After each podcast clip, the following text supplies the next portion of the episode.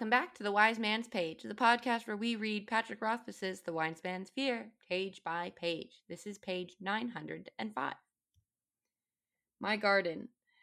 You will not come before me armed. He turned to look at me with hard eyes. I apologize if I have given any offense, Your Grace. I stopped and offered him a more earnest bow than the one I had given before. My show of submission seemed to appease him. He smiled and laid a hand on my shoulder. There's no need for all that. Come, look at the morning fire. The leaves will be turning soon. We walked for a piece of an hour, chatting amiably about small nothings. I was unfailingly polite, and Alveron's mood continued to improve. If catering to his ego kept me in his good graces, it was a small price to pay for his patronage. I must say that marriage suits your grace. Thank you, he nodded graciously. I have found it much to my liking. And your health continues well? I asked, pressing the boundaries of public conversation. Exceeding well, he said. Another benefit of married life, no doubt. He gave me a look that told me he would not appreciate further inquiries, at least not in so public a place as this. We continued our walk, nodding to the nobles we passed. The Maer chatted on about trivialities, rumors in the court. I played along, filling my part in the conversation. But the truth was, I needed to have done with this so we could have an earnest conversation in private but I also knew Alveron could not be rushed into a discussion. Our talks had a ritual pattern. If I violated that, I would do nothing but annoy him. So I bided my time and smelled the flowers and pretended interest in the gossip of the court. After a quarter hour, there was a characteristic pause in the conversation. Next, we would engage in an argument. After that, we could go somewhere private enough to speak of important matters. I have always thought, Alveron said at last, introducing the topic of our discussion, that everyone has a question that rests in the center of who they are. How do you mean, Your Grace? I believe everyone has some question that drives them, a question that keeps them awake nights, a question they worry at, like a dog with an old bone. If you understand a man's question, it brings you closer to understanding the man himself. He looked sideways at me, half smiling. Or so I have always believed. I thought on it for a moment. I would have to agree with you, Your Grace. And that's the page. I'm Nick. I'm Jordana. What's your question? What's your question? I'm Jeremy. What are our questions? What we'll learn the that tomorrow. No, our questions. Questions. Questions that define us. Uh, seems to me that the Maer's conversations actually do have a pattern to them. I don't think that's accidental, and it might be simply because the Maer like has a routine that he likes to follow. It might also be extremely intentional. So I think there's sort of two takes to this. One is that he is sort of deeply set in routine and there's no one that can challenge the routine. Uh, so his talks do tend to go like this. The other one that I think is more likely is that he has to keep up appearances. When he meets with someone, he needs to kind of walk with them in the garden to show anyone else that, like, oh, yes, I have met with this person. And, you know, we talked of this and that before retiring to actually talk about the, The the various events. Yeah, exactly. And I think that there's probably some other work being done by the small talk that they have. There's a there's like a medieval social media occurring. Yeah, literally that. That's a really good. Uh, that's really good uh, observation, Jordana. Like we've seen earlier when Kvothe is with the Maer, that there's like other courtiers in the gardens, like doing whatever, having their own kind of talks. Looking at their Facebook walls. Yeah, or you know their their garden walls.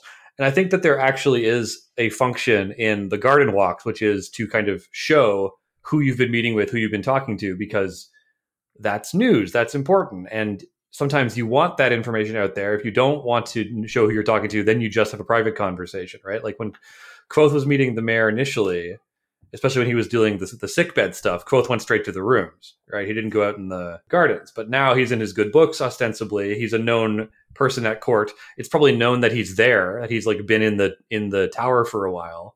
So the Maer has to kind of acknowledge socially, like, yes, I am meeting with Kvothe. Kvothe is here for me, uh, and we're walking in the garden and talking about like my health and my wedding. Right? That's that's the story he can send about before they actually go back to talk about the real business. The walk in the garden is the same concept as like the Victorian promenade. Uh, yeah, hundred percent. I think it is literally that exact thing. They want to see and be seen, right? Another purpose that this might serve is for the Maer to illustrate to court if it got out because servants have gossiped or whatever that Kvothe snubbed the Maer when he got into town and kept him waiting, then the Maer choosing to wait several days and then having Kvothe in the garden might also be his way of saying like, no, I am keeping mm-hmm. this guy in his place. He comes to me when I want him to come to me, and here we are in the garden. He's either being a real dick or he's very self-deluded, right? When when Kvothe like he his attitude towards Kvothe changes once Kvothe has literally bowed and scraped to him. Right? Then he goes, There's no need for all that. Well, obviously there was a need for all that because you were being an asshole to him, like, you know, on the previous page. Yeah, hundred percent. I think that, uh, as you said before, he just sort of like doesn't know. He doesn't know the difference. Like he probably actually believes when he says it that there's no need for that, but it only occurs to him after he's made the proper obeisances to what degree the Maer's passive aggressiveness is unconscious is up for debate. Yeah, I'm inclined to think that it's kind of a combination of the two. Like, I think he is a pretty smooth operator and actually does understand a lot of the intricacies of of courtly life, but I think also he is a spoiled brat who no one has ever said no to. Yes, and he doesn't know how much of his behavior is this kind of power play. It's simply what he lives and breathes. Now, Jordana, to answer the question that you asked at the top of the podcast, I don't want you to think that we are like dismissing you out of hand. I think the Maer is totally right when he says, I think that there's a that everyone has a question that drives them. He's totally correct in the context of fiction. Because that what that what that thing is that he's describing is like what is a character's motivation? You know, why do they do the things they do? That's that's a completely correct observation to make about people in a fictional world because everybody in a fictional world does have a motivation, a singular overriding motivation. Why this rings true to me is that this is like classic small talk. This is like if you were a berry, what would you be? Right? This is the kind of thing that you ask someone at a party when you've been talking for like 10 minutes and you're past the like what do you do how's the weather but you don't really have any common ground so you ask kind of an icebreaker question like this it's like um, it's like it, eh, you know the Jackbox game role models. I don't. Okay, well it's great. It's a good time. You like assign random characters to people like well not random because you're you're basing it off the what little you know about the group kind of thing. Anyway. I think the actual purpose of this is to get into a conversation about the Amyr. Uh, and there's no easy way to get there organically. So Rothfuss has to get him to ask this kind of out of nowhere question, but I don't mind it because it strikes me as the kind of small talk question that you would ask that sounds profound when you've been walking in the garden for 20 minutes with a subject. Well, I do think it's a little bit more personal than that. Like, I think it's not quite as banal as, like, if you were a berry, what kind of berry would you be? Or, like, do you think a hot dog is a sandwich? Okay, that is a much deeper question than anyone gives it credit for. We okay. The the fact that we've already gone deep into the hot dog sandwich conversation means I will not respond to it. But you just put a nickel in me. I, I like felt my I felt like the adrenaline rise in my in my gorge when you You're said tr- that, Jared. You almost triggered his trap card. The reason that I'm saying that this is not quite as banal as either of those is because it is asking a it's asking someone to share something very vulnerable about themselves, right? To ask them what is the thing that drives you what is the purpose that defines you? I was being a little bit trite when I said that that is a question that only works on in, in fiction because I think any real person has many answers to that question if they have an answer at all because I think a lot of us are searching for that kind of meaning on our entire lives and what clarity of purpose it would bring to have an answer to that question. The Maer says as much on the next page, right? The quote is like, "Yes, and I do have a question, and here it is." And the Maer's like, "Whoa, man! I was expecting more of a fight out of you. I was expecting to like have a debate over this before we actually got into the mm-hmm. question." Yes, he has asked the one person, maybe the one person in all of Severen, maybe all of the small kingdoms, who has an overriding quest to his life, like main quest narrative. Kvothe spends some time kind of awkwardly dissembling because that's a pretty personal thing to ask somebody. Never mind the fact that Kvothe's answer is a little bit more outlandish than most people's probably. well, I guess we'll get there tomorrow. We will. And I mean, this is really like a, a bit of narrative shorthand. Like, this is what Kvothe has been after from the Maer pretty much all along, right? Like, he wants these answers. He was told that he could find them in Severen, as I recall. And so this is a way of, of reaching that without having another act of the book. You are misremembering. He had no idea that the Maer, what the Maer's answer to this question would be. None whatsoever. He went to Severen because someone said, "Get out of town," and he went to Severen because that's he thought he might find Denna there. Well, anyway, it's it's a way of getting Kvothe this information from this character without adding another act of the book. Yes, that is true, and I am fine with that. And we're fine with you, listener, and we're all fine together. The other thing I just want to mention is that the health, the conversation about the Maer's health, is not one to be had in the social media space. Yeah. That is not up for public debate, right? like the marriage. The yeah, the marriage, yes. The, the and so that's something that we can learn about this. Like I I think that we should understand that there are no like any conversations that happen in the gardens are not necessarily private conversations, right? And that's why the conversation about the Amyr that's coming, I think the fact that it's still in the garden is is potentially significant. But I think that's why the Maer is like, no, no, no, we don't talk about this here. And it, not just Kvothe, but anyone. Like the the rumors that Kvothe heard from Bredon are around the wedding, but no one's talking about the Maer's health anymore. Yeah. Yes. That is kind of a matter of like propaganda, right? Like you don't want if you're a ruler and you're essentially an autocrat, which is more or less what the Maer is, you don't want anyone to know that you're weak or think that you ever have been weak, right? And especially if you are weak or have been weak, uh, you can't afford people to know that or believe that about you because then your power starts to erode. So it's so important to the Maer that he constantly project an image of strength and infallibility, and I think that's why he like doesn't want to talk about his health at all. Like he basically wants to memory hold the fact that he ever was sick and he certainly doesn't want people to know that he almost died. Caudicus was involved and that this stripling boy saved him. Like he doesn't want any of that to be public knowledge.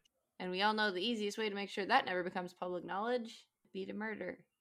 I'm like leaning towards my microphone well, now. Go on. I don't yes. know. That was it. It would it, was it would be to, it would be to murder. To murder who? Murder would be the quote. My God. It would be the easiest thing for Maer for the Maer to just murder Kvothe and then nobody knows about it except for Stapes, but Stapes is dead, so it would be. I think the Maer would consider that gauche. Why murder someone if you can use them? You know, like, and that's that's what he ends up doing with Kvothe in the end, right? He does sort of, I think, want to get rid of Kvothe, get him out of the uh, out of the court, but it is not bearing murdering him. In fact, he keeps him uh, in arranged in such a way that he owes him something. Which is, you know, that's why I think he's a player before Kvothe left, in that sequence when the Maer kind of sends him off to hunt bandits, you made the suggestion that he might have been sending Kvothe off, not intending that he should die, but kind of thinking of it as like, well, if Kvothe goes out there and dies, then I don't owe this guy anything, and if he comes back, then the bandits are dealt with. So mm-hmm. either way, I win. A Xanatos gambit, if you will. I won't. Who's Xanatos? Listeners, we will discuss who is Xanatos on uh, our upcoming Patreon series, Gargoyles of the Wind, in which we discuss minute by minute uh, the mid 90s Disney animated action adventure show Gargoyles. Is that actually where that's from? Xanatos Gambit? Yeah. Yeah, I I wasn't really into like I didn't I was dimly aware of gargoyles, but it wasn't one of the uh one of the things I was into as a child.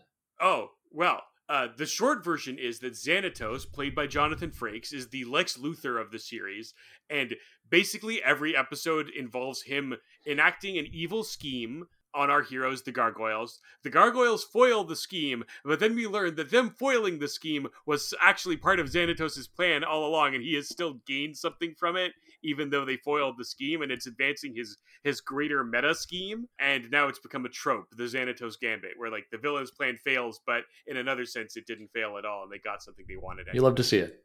and we love to see Gargoyles, a show that uh, Disney is leaving money on the table by not adapting into a gritty live action Disney Plus series. Listener, you can enjoy our gritty live action Disney Plus series on tomorrow's page. Uh, Yeah, we know that all the the cast of TNG are still game.